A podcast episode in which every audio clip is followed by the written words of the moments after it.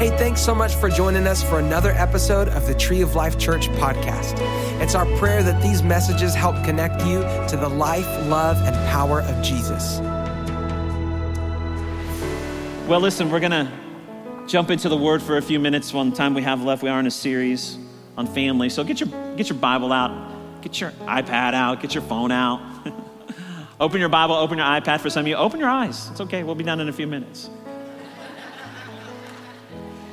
We're, we're, in part, we're in the middle of our, our series. We changed today just a little bit in light of the events. And I want to talk on, stay in, in topic, if you will, context of the family series. That's of my heart I want to share. Just I know there's a lot of chaos. I know there's a lot of uncertainty. And I know there's a lot of fear, just to be honest. And so we're going to take a look at that for a minute. The world's changing. It's different. It's different than I went to bed last night. It was one way and woke up this morning. It's another way. It just seems like it's that way all the time. But even though the world's changing constantly, we serve a God that changes not. He's the same yesterday, today, and forever. And His word is always true, always relevant. That's why we can build a foundation. That's why He's the only foundation that we can build that'll stand the test of time. Now, our, our, our um, main text for the series is Matthew 7 24 through 27. I'm not going to read that for you today uh, for time's sake, but it's in your live notes. Um, if you haven't been here, you can go back and listen. I encourage you always go back and listen. Uh, you'll see that in your live notes. I want to jump right into a story in 2 Kings, 2 Kings 6 15. The Matthew scriptures talk about the foundation being built on, building our home on a foundation that will stand the storms of life. And can I tell you, it's pretty stormy out there. And we need to make sure we're building it right on the right things. We build our winning team at home. And so, but this passage of scripture is one of my favorite for a lot of reasons. I was looking at it and seeing it a little differently, listening a little differently. And so here's the prophet Elisha and his servant had been um, helping uh, God's people with, as God would speak to him, giving instruction to the king and to be able to combat the enemy. And so the enemy was just dumbfounded. They couldn't figure out how that um, God's people would know what's happening. Every time we have a plan, it seems like it's revealed. Do we have a spy in our midst? And can I tell you the best intelligence gathering is through the Holy Spirit? Can I tell you that right now? He will reveal. You need some intelligence gathering on your teenager? Ask the Holy Spirit. uh, he will help you. he helped my mom and dad. Too much. But, anyways, that's another story. We're not talking about that. And uh, so now they're wanting, let's get this guy. We got to get this prophet. He's giving away all our information. So they found out where he was staying one night and they surrounded the city in the middle of the night. So here, let's pick up the story. 2 Kings 6.15 says this, When the servant of the man of God got up and went out early in the next morning. An army with horses and chariots surrounded the city. Oh no, my lord, what shall we do? The servant asked. Let's stop right there for a second.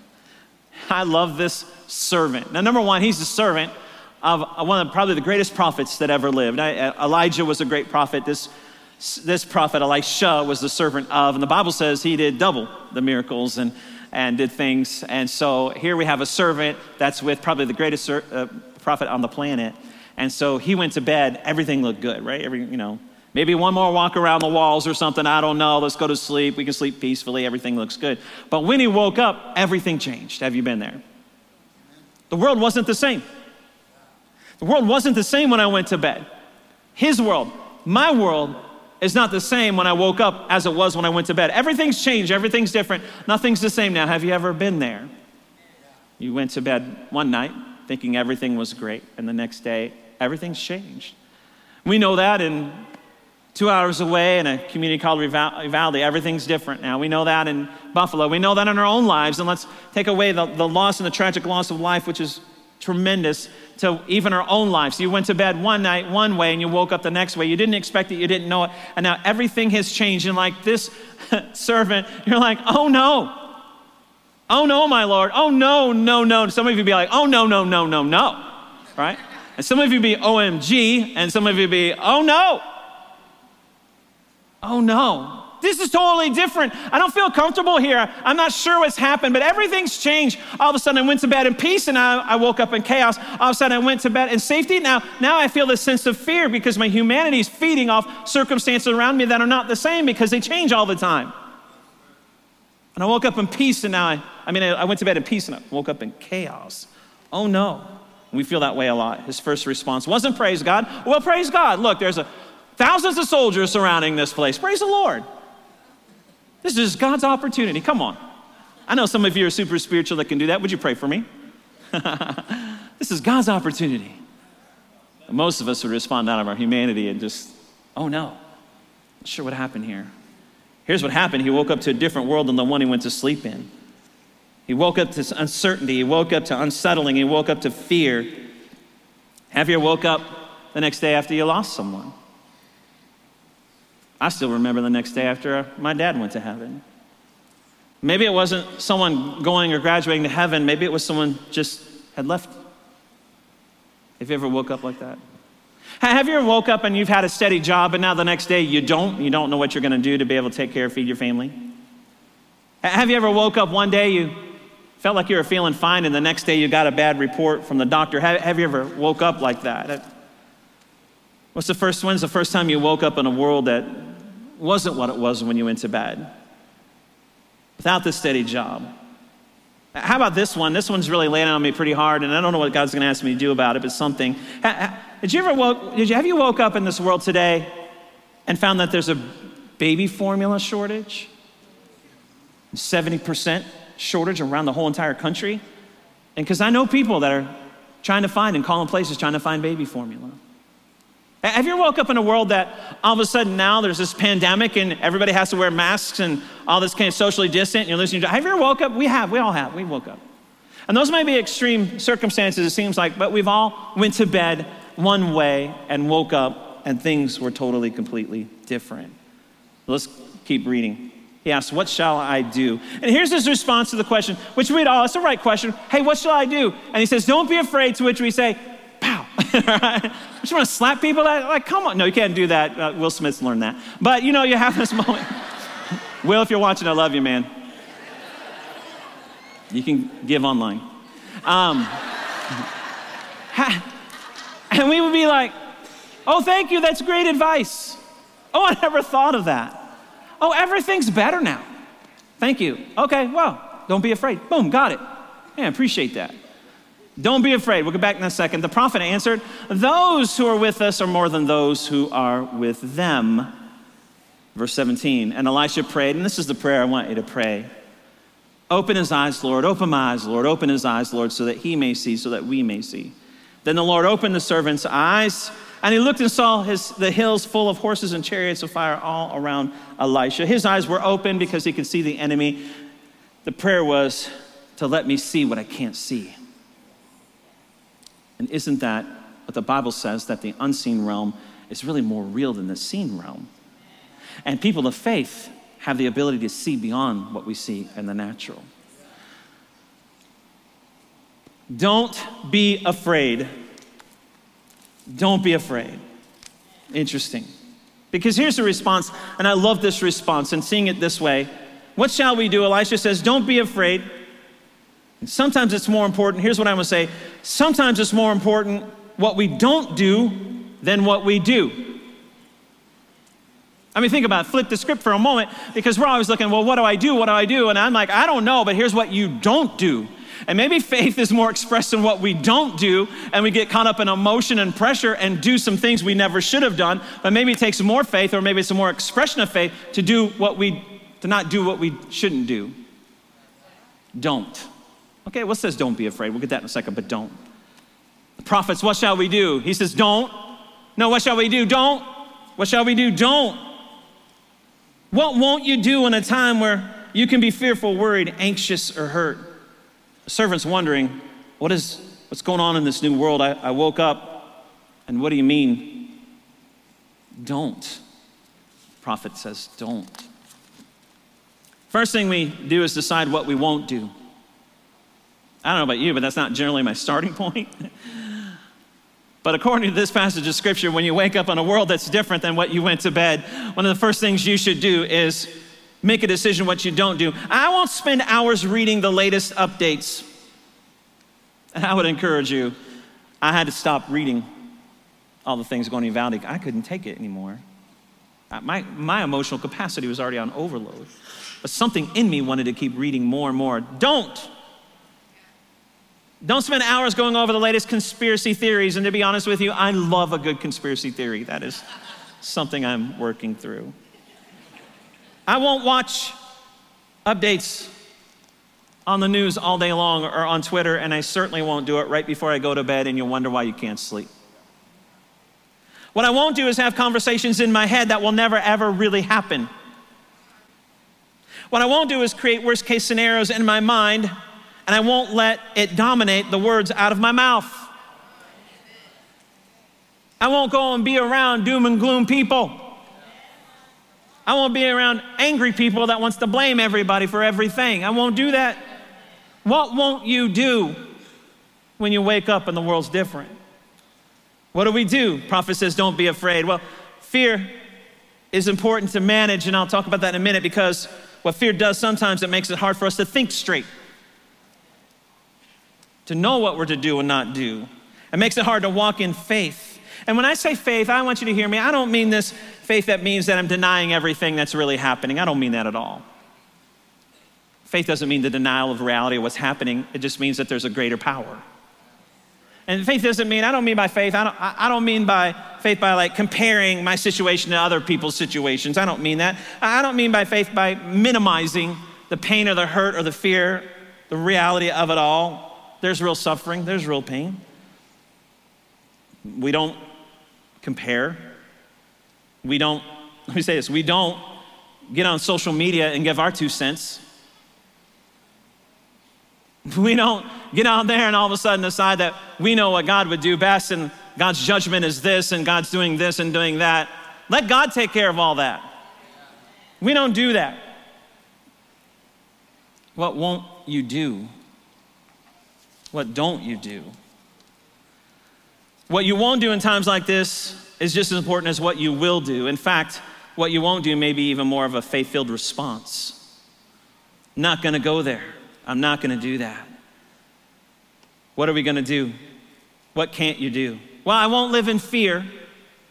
I may feel fear, I may experience fear, but I'm not gonna live there. I may experience moments of fear in my life, but I'm not gonna live there. Do you remember when you were afraid to cough around other people? right there, that person. Do you remember? Do you remember like everyone would say, that's allergies? you remember that? We're afraid of those things. I dare say a lot of parents experienced some fear when they sent their kids off to school the last couple days. It's okay to experience that. We're human but we can't live there. We don't live in fear. It's not that I won't feel fear, it's not that I won't have questions, it's not, it's not that. You need to decide what you won't do. Well, I won't stop praying prayers. And even in times like this, and I've had it this week, my prayer is like, Jesus! I didn't have three scriptures to add in the moment because of my emotions. I didn't even understand the situation enough that I couldn't even formulate a theologically correct prayer. And I don't even know that my language was such that it could have been. Sometimes that prayer just passionately comes out of your mouth, and He's okay with that. But I won't stop praying, passionately expressing my heart to God. I won't. I won't. They may not have been very faith filled or very confident or very well put together, but they were passionate. But I won't stop. I won't stop worshiping. I don't feel like it sometimes in the midst of those things, but I won't stop worshiping because I know that worship will turn my worry around. I won't stop praising God. Well, what do you have God to praise for? Praise. What do you have to praise God for? Are you still on the planet? Are you saved? I won't stop reading the Word. The Word gives me strength and comfort. I don't want to get it out and sit down and look at a passage of scripture, but I won't stop reading the word because it builds my faith in it strengthens my foundation. I won't stop pursuing. I don't understand the situation, but I won't per- stop pursuing God. I won't stop trusting. It makes no sense to me. Where were you? How come? But I know your character and I know your nature. I won't stop serving God and other people, but sometimes we serve our way through a storm. And I won't stop giving no matter how high inflation gets or interest rates, no matter the uncertainty of economy, it's been uncertain before, it'll be uncertain again, but there one thing is certain economically, it's God's way is the way, and it works. I won't stop giving. It's different when I went to sleep than I woke up, but I, I won't stop giving. I won't stop coming, gathering. I won't stop. I won't back down. I won't give in. I won't surrender. I don't know what to do, but I know what I won't do. I'll not give away my confidence. I don't understand what's happening, but I understand who God is. My confidence is in Him, not in this world system or not what I can understand. I won't give away my joy. My joy is not an emotion, it comes from heaven, it comes from God, not the changing circumstances of my life. I won't give that away. I'll not give away my peace. My peace was purchased by the blood of Jesus. My peace came at a high price. No greater price paid for my peace than Jesus shed his blood so I can have peace in the midst of a storm. I can have peace in chaos. I will not give the most valuable thing that I have, paid by the most valuable price possible, away. I won't give it away. And I won't allow it to be taken from me. I might be scared, but I'm still going to stand. I'm going to stand on the word of God. The God that we serve is able to deliver us. But even if he doesn't, I'll not bow down or give in, said three young Hebrew men before they were thrown into the fire. And the things that bound them, the fire that was meant to kill them, burned away all the things that bound them. I will not give in, I will not bow down. Elisha prayed, Open his eyes. They were open physically, naturally. He could see all the enemy there. So there's something more he was seeing. They, they, he opened them to see beyond what he was seeing. And that's what we need to do. There's apparently another lens when it comes to faith, another perspective that God's people need to learn to see beyond what we're seeing. We have to see beyond the natural into the spiritual. And I don't mean to be super spooky spiritual, but there's a reality of another lens to see beyond what you're seeing with your eyes. Even when I don't see it, He's working. Even when I don't feel it, He's working. See, the prayer prayed is a powerful prayer. I, it's maybe one of the most powerful prayers, depending on your situation, but this prayer is a prayer for perspective. It was a prayer for perspective. See, the servant was asking for protection, meaning, what do we do? What can we do? But the prayer given him was for perspective, being, what do you see? Let's start with what you see first. If the enemy can keep you from seeing the blessings, he can keep you broken. But what are you seeing? The truth is that when your vision of God is smaller than what you're seeing, something small is blocking something bigger. And I don't mean to minimize circumstances, and there's certainly no minimizing the tragedy that has happened this last week. I can't think of anything greater but God.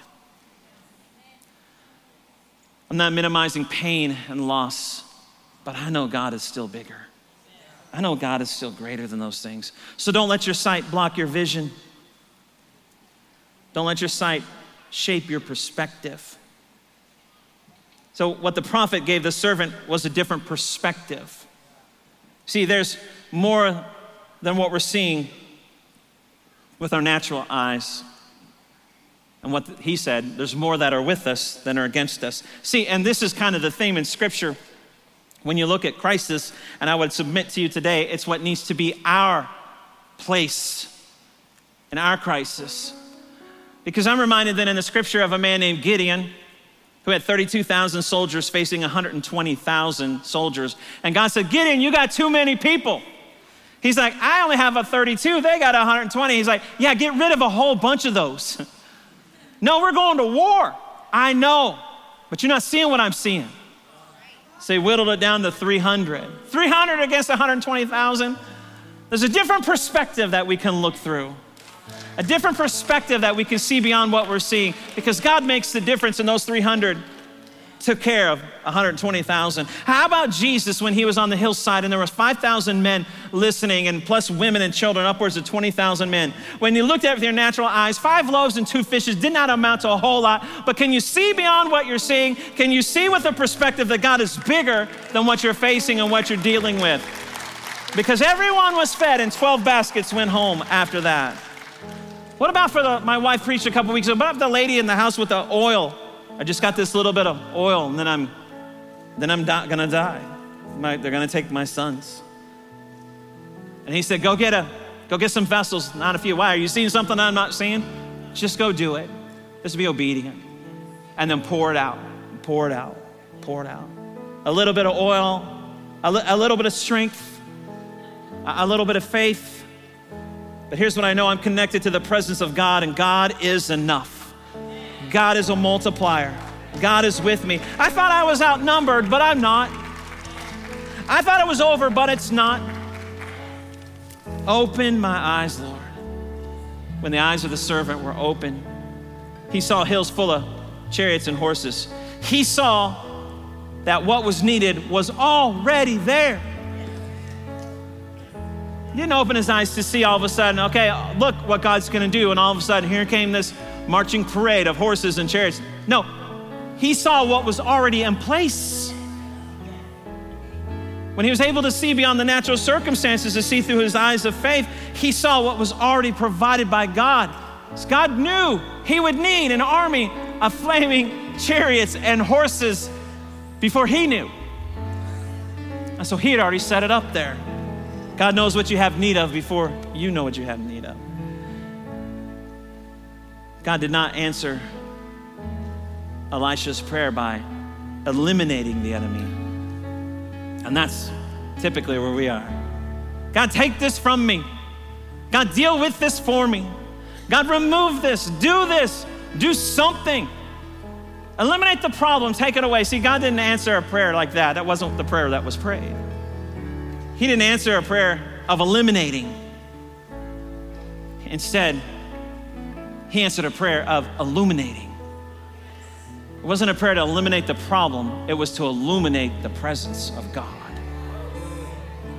We need to be praying prayers that illuminate God in every situation because He's always there. We can't see it. Because of the hurt and the pain and the fear, we can't see it. Because of the emotions and the chaos of everything round about us in our humanity, because we woke up to a different world than we went to sleep and we can't understand it and we're unsettled and we can't figure it out. But oh God, open my eyes to illuminate your presence in the midst of my problem. Let me see what you see. Let me see through your eyes. Because you're for me, you're not against me. You have a good plan for my life, and I don't understand it, but I trust you in it. Let me see what you see. The situation did not change, but the focus did. And the only way I know how to stop being afraid is to change my focus. Because what you focus on, you feed. So if your focus is on the situation, you'll feed your fear. If your focus is on the source, you'll feed your faith. And then you'll see what God sees. God is a good God, He's a faithful God. And I know all this doesn't make sense. It doesn't. When you woke, it, it doesn't. But we just got to trust Him. Open our eyes so we can see what you see because we just don't get it. God, I can't figure it out right now. Just show me. Keep your focus on the source. See, here's the thing if you start with the source, you'll end with the source. If you start with the situation, you'll end with the situation. In other words, if you start with the source, you'll end in faith. If you start with the situation, you'll end in fear. What a powerful prayer that Elisha prayed. And that's my heart. That's our heart. That's what we want to pray. And we wake up the next morning and things are different than how we went to bed with, whether it be our family, whether it be our marriage, whether it be our, our church or anything, whatever it is, it's just different. It wasn't like this when I went to sleep, and now everything's changed. Then we pray, God, open my eyes that I might see wondrous workings of the Lord. Open my eyes so I can see beyond what I see, and I can see what you see, that you are already there making a way and escape. He is a good and faithful God. Lord, I just pray right now that you open our eyes. I don't know what everyone's going through. Chances are we're all going through something. Chances are we all woke up to a different world than we went to bed in some way, shape, or form. Father God, open our eyes to see beyond the problem. Open our eyes to see beyond the situation so we can see what you see. Illuminate your presence in the midst of our situation. Help us keep our focus on you.